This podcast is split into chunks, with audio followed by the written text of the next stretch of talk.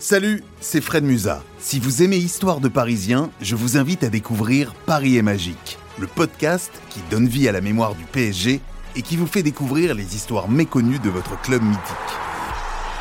Dans cette nouvelle série de podcasts, vous allez écouter des témoins, des passionnés, le cœur du PSG, le cœur de cette famille. D'ailleurs, des histoires de famille, le PSG en a connu beaucoup avec les Djorkaeff. Le Parc des Princes a été euh, très tôt mon jardin euh, d'enfant. Les Alonso. Mes premiers souvenirs de, foot, oui, effectivement, c'est au camp des loges. Et les frères Brisson. On était deux petits euh, jumeaux béliers. Dans la famille du PSG, je demande le grand frère anglais, la star David Beckham qui a porté le maillot parisien en 2013.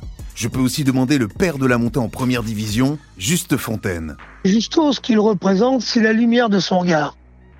Toujours dans la famille du PSG, je demande le frère argentin qui n'a jamais perdu un seul match avec le club, Juan Pablo Sorin. Sorin, c'est l'archétype du joueur que le, Parc des Princes veut voir. Et si je veux la famille complète, je pense avec fierté au 8 mai 1996, le soir de cette finale mythique de Coupe d'Europe.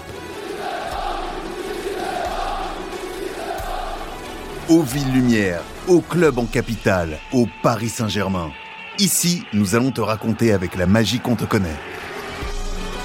Découvrez dès maintenant la première saison de Paris est magique, un podcast du Paris Saint-Germain, disponible dès maintenant sur toutes les plateformes d'écoute et du club.